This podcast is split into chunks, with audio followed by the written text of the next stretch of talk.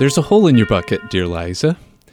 This line from a children's song published in Germany circa 1700 is a great analogy for our spiritual life. While our faith is often strong, we hold it in a fragile vessel that leaks. And if we don't routinely seek to replenish our faith, our bucket can run dry. This points to the genius of the sacraments. Our physical encounters with the grace of God refill our buckets to the point that it overflows out onto others.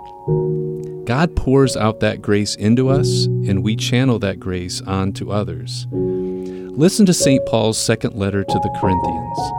For we do not preach ourselves, but Jesus Christ as Lord, and ourselves as your slaves for the sake of Jesus.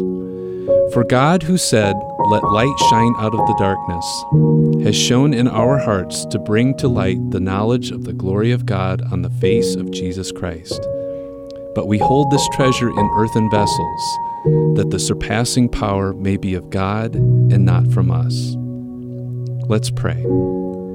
Father of grace and mercy, you gave us the sacraments as strength for our journey and a way to tap into the grace you want to pour into our hearts and through our actions.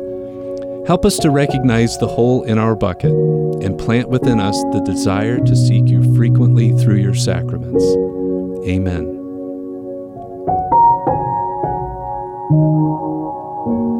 Pray for Two offers a two minute prayer reflection on the daily readings of the Church.